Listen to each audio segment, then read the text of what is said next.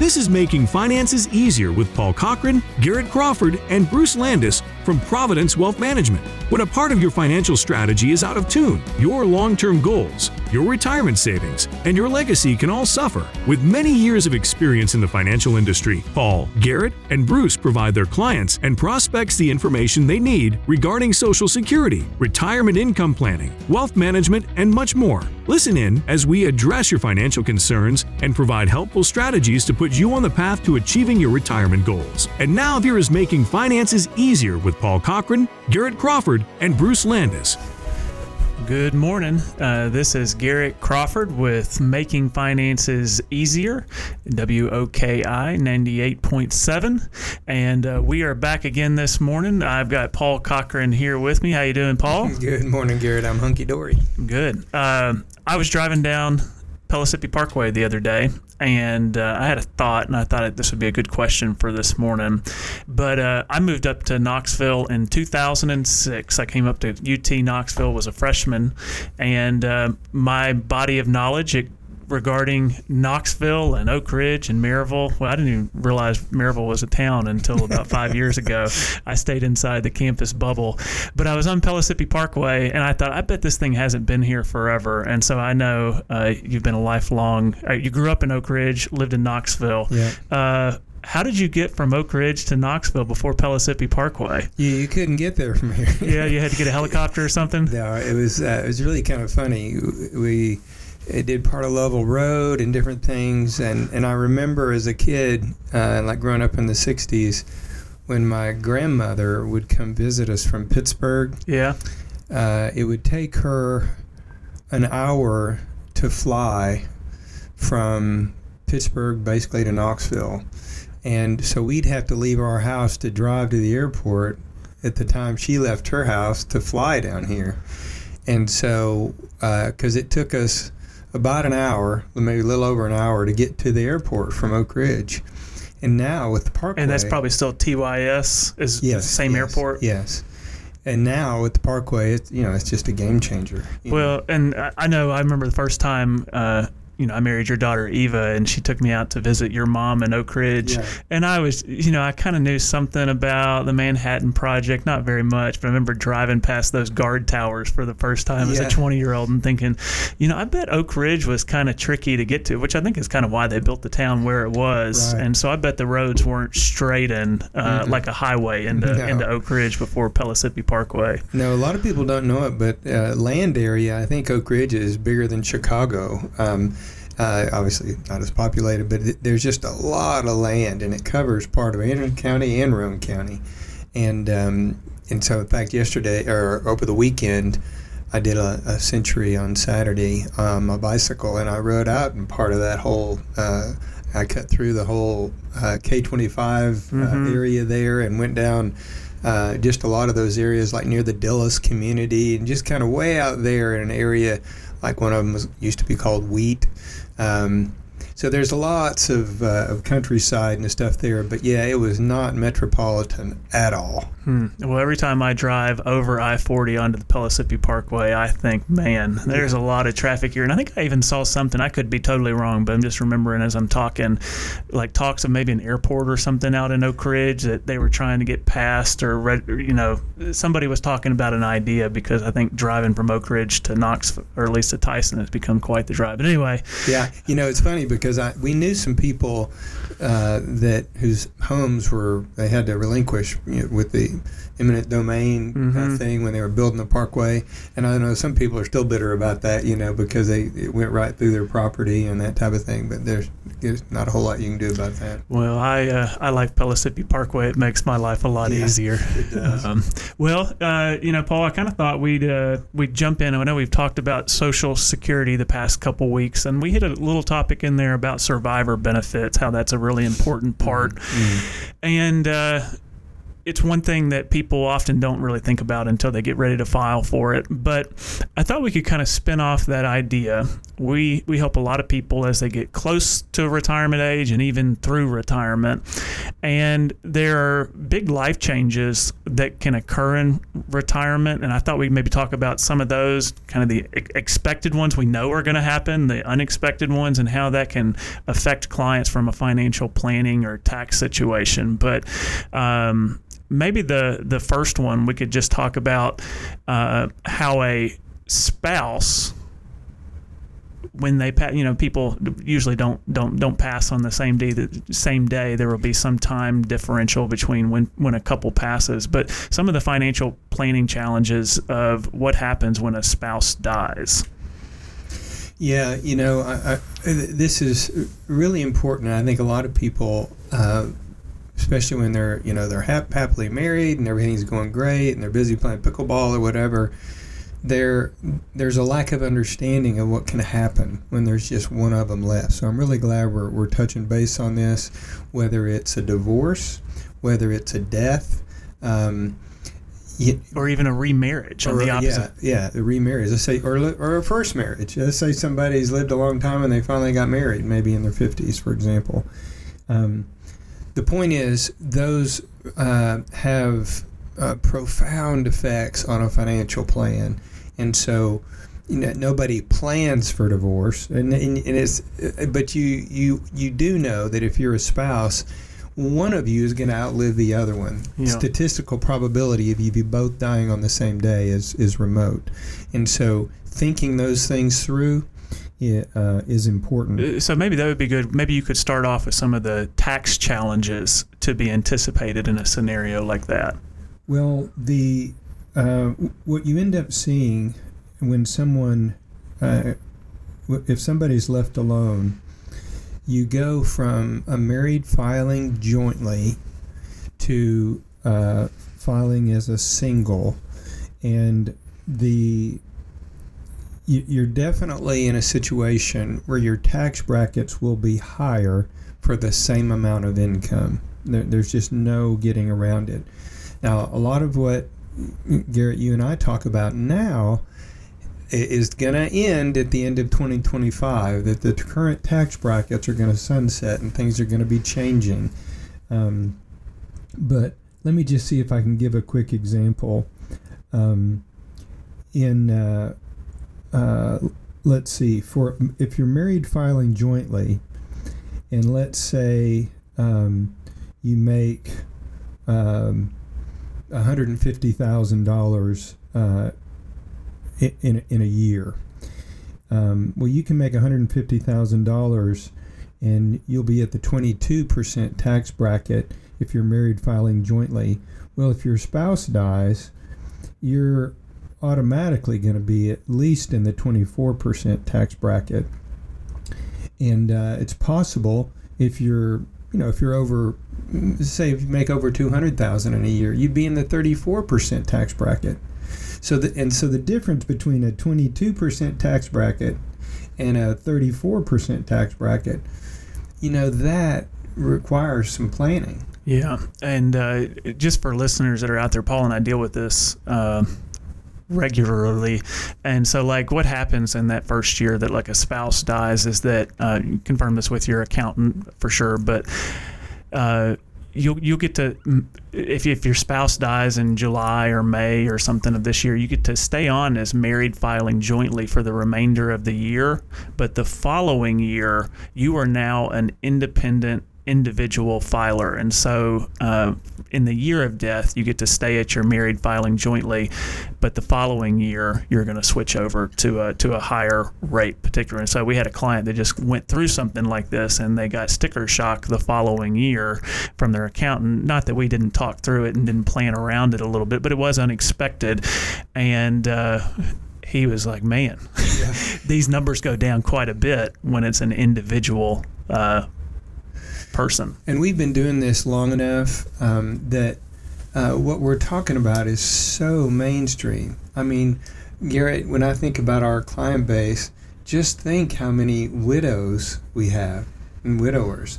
In fact, we had, uh, you know, we had a few uh, pass away just in the last 12 months. And, um, and we had two divorces, you mm-hmm. know, in the last uh, 12 months. And um, that, that life happens. And so um, both of those situations, we'll, we'll not talk about divorce yet, but, but so the tax bracket change is, is significant. And I know uh, one of our clients down at Sweetwater, he was just flabbergasted by um, by how his tax brackets changed when he was single. Yeah, so, and so just real quick for listeners, uh, like in 2023, if if you're married filing jointly, above 89,000 is when you get into the 22% tax bracket. Below 89,000, you're at 12%. That's a huge difference. Uh, if if a spouse passes away or you're divorced and you're now in the individual bracket, you hop up from that 12 to 22% bracket at just $44,000 worth of income. And so that's that's one threshold, mm-hmm. uh, which is going to affect a lot of people. Uh, some of our clients where where it can affect them is even in the next level where uh, while they're married, they don't hit like a a 32% tax bracket unless their income is above 364 uh, as a married filing jointly, which is a higher number. But if they are an individual, that number is $182,000. And so what we see a lot of times is okay, you know, whether I'm divorced or whether my spouse passes, you know, my my income or my expenses are going to drop. And uh, if my expenses are going to drop, you know, I'm probably going to be around in the same ballpark. Well, you your standard deduction that a lot of people are going to take is going to be cut in half. But what we found, uh, and we'll talk about this here in a second, maybe a Social Security, uh, but a lot of times our clients will have other income sources from savings and investments and they still have you know especially if a spouse dies earlier than expected and they had enough assets to prolong them through retirement, they find themselves uh, taking the same amount of income from their investments because they have a lifestyle that they need to lead, to live and to upkeep. And so their expenses actually don't drop as much as maybe they think they would. And so it causes this issue where um, at the passing of a spouse or a divorce situation where you're uh, your tax bracket goes up, but your expenses stay, stay relatively the same, right. and, and that's a challenge to be anticipated. Right, and and uh, so often when we're uh, doing financial planning and helping people think these things through, you know, as a matter of course, we, uh, you know, without exception, we're going to ask, okay, so this pension you have, um, how is that set up for survivorship? And oftentimes the response we'll get is, "Well, we don't, I don't know. I'm not sure what I chose." Well, it's really, really important to know what your so what your spouse would receive if something happened to you. Would they get 50% of it?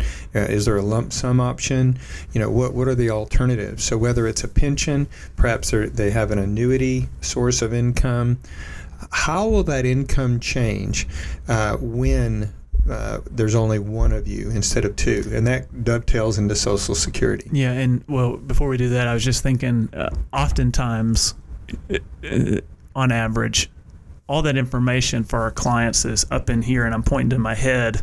Uh, it's not really on a sheet of paper. It's not known, and even more so, usually one spouse will kind of dominate the financial uh, planning for a couple, mm. and so all that information is in one person's head. Mm.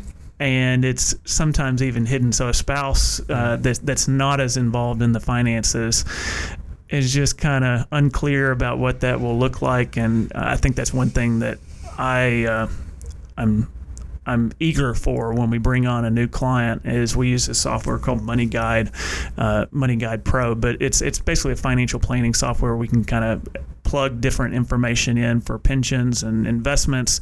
But one thing I really want them both to see is when something happens to one of you and we'll play both scenarios. If something happens to you know this uh, the wife, here's how much income would be left guaranteed coming from Social Security or investments or a pension for the husband. Uh, in the opposite view, if something happens to the husband, here's how much would be left for the spouse. And uh, it's, it's just interesting. We do that so often. And usually there's a light bulb moment of, okay, we haven't really talked about Yeah. this. Yeah. And um, I could get by, I'd be okay, but that number looks a little uncomfortable to me. And so, uh, and sometimes it's, he didn't tell me that. uh, and so, it, you know, again, the purpose of this one isn't life insurance. We're not talking about that today. But sometimes, depending on the age and the health, that can be a conversation of whether a life insurance policy needs to be bought in order for a spouse to be protected if if one spouse dies early in retirement. But making sure that both spouses are on the same page for how much income is going to come in is very important. But on our side, I think that helps us jump to the financial planning conversation that we're talking about now. What if all that pension money is guaranteed for the next spouse as well? So the remaining spouse gets the higher Social Security benefit, they get the full pension, they're going to have investments, and they see, oh, well, that's not so bad. I'm going to have about the same amount of income even if my husband dies before I do. But that's the that's the challenge we're talking about right now is that that's when your tax rate goes up if you become single but your income stays relatively the same. And so um, let, let's hop real quick to your question about social security. Well, what I was going to say, um, well, first, uh, we're at 865 770 5031, uh, or you can go to makingfinanceseasier.com. And I highlight that because if you're a listener and you pretty much handle the, the finances, um, I've lost count, Garrett, of how many through the years have come. And the main reason they've come, we've even had several CFPs come to us, you know, for this very thing. And the reason they're here is because if if something happens to them, they want their spouse in trusted hands. Yeah, and cognitive decline is another one of those Right. unexpected events where uh, a stroke, uh, anything that causes that primary planner in a relationship to decline, you know, we we've got a problem. Uh, So, so for the do-it-yourselfers out there, um, you know that that is an advantage uh, that we bring to the table. So. Let, let's say you're, you know, you're 65 and you've been a do-it-yourselfer your whole working life, but uh, but maybe you know you're, tired of doing that. Well, we have got um, a lot of experience in working through this. So let's go over to Social Security. Yeah, so at a high level, Social Security benefits work like this. Let's say you have a traditional married couple, they both worked. Uh, they both have their own Social Security benefit. And even if one of the spouses hasn't worked, maybe they've been a homemaker, uh, you can still be eligible for a Social Security benefit based on your uh, spouse's working record. So let's just say we've got a married couple and they both have Social Security benefits. And let's say uh, the husband uh, dies pre- prematurely in their 70s. And let's say uh, the husband's benefit was $3,000 a month and the wife's benefit was $2,000 a month. So while they're both alive, they have $5,000 a month coming in, which is a healthy, uh, good Social Security amount. It's uh, $60,000 a year when one spouse dies, it doesn't matter who, the remaining spouse is going to keep the higher of the two benefits. So, in our example, the wife would inherit the higher $3,000 a month benefit, but the $2,000 a month benefit would disappear. And so, where they were at $60,000 a year in Social Security benefits, that has now dropped down to $36,000 a year in Social Security. And so that's kind of circling back to what I said earlier. Well, you know, it, it is a good thing that the remaining spouse gets the higher amount, but, you know, my income expenses should go down, and so it should kind of level out. But that's just where we see, at least with our our clientele, and you know, our clients probably aren't average uh, on average, but our clients their expenses just don't drop that much. And so, uh, depending on where their income level was at, let's say it was at 130, 150 thousand dollars a year, you take out a standard deduction from that, and then you put them into the individual bracket. They're going to go from a you know a 22%, uh, maybe up to 24. Maybe they were down in the 12% and they're going to hop up to a 24. And so w- we just want to be careful with that. So social security benefits, the survivor part, you get to keep the higher one and your net Social Security benefits will go down, but if you have other income sources at play, especially uh, it feels like the predominant one is if somebody has a pension, they'll leave 100% to a spouse. You might find that your income level doesn't drop that much. So I guess where maybe we could end up here, Paul, uh, is maybe let's let's talk about some some foresight planning a little bit. So everything is hunky dory. We've just retired. We've got a married couple. The furthest thing from their mind is uh, what if something happens to us prematurely? How do, how do you handle talking with that client? And what are some of the areas that you're discussing as far as, you know, and I think that I, the stereotypical example would be a, a couple that has a large balance, let's say over a million dollars in 401k IRA money? Okay, so that's a great question. So part of what's going to be happening as we draw someone out is we're going to find out what do they want to see happen to those assets when neither one of them are there.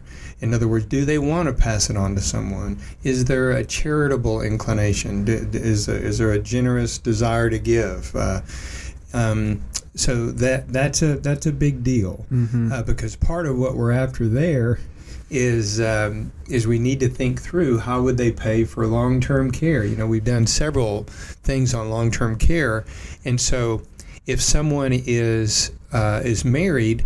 Uh, you know, it's it's it's a great idea so that the survivor doesn't um, spend down assets. Well, that that that the sick one doesn't spend all the assets that the survivor would need, you know, to continue living.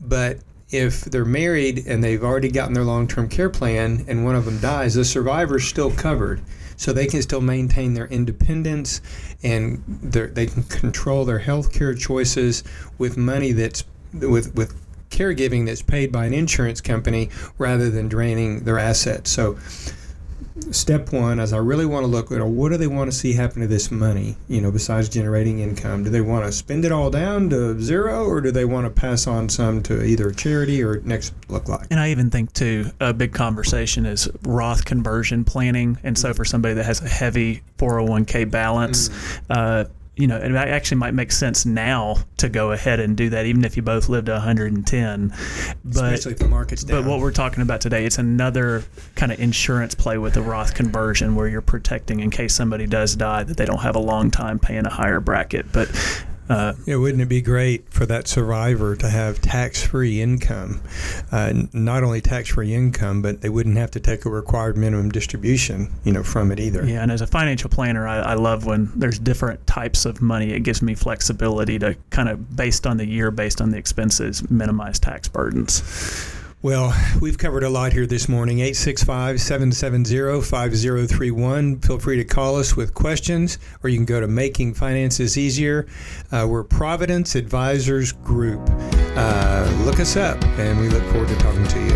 All right. Talk to you next time. Thank you for listening to Making Finances Easier. Don't pay too much for taxes or retire without a sound retirement plan. For more information, please contact Paul Cochran, Garrett Crawford, or Bruce Landis at Providence Wealth Management. Call 865 770 5031 or visit them online at makingfinanceseasier.com. Fee-based financial planning and investment advisory services are offered by Providence Wealth Management, LLC, a registered investment advisor in the state of Tennessee. Insurance products and services are offered through Providence Advisors Group, LLC. Providence Advisors Group, LLC, and Providence Wealth Management, LLC are affiliated companies. Paul Cochran Garrett Crawford, and Bruce Landis and Providence Wealth Management are not affiliated with or endorsed by the Social Security Administration or any other government agency. All matters discussed during this show are for informational purposes only. Each individual situation may vary, and the opinions expressed here may not apply to everyone. Materials presented are believed to be from reliable sources, and no representations can be made as to its accuracy. All ideas and information should be discussed in detail with one of our qualified representatives prior to implementation.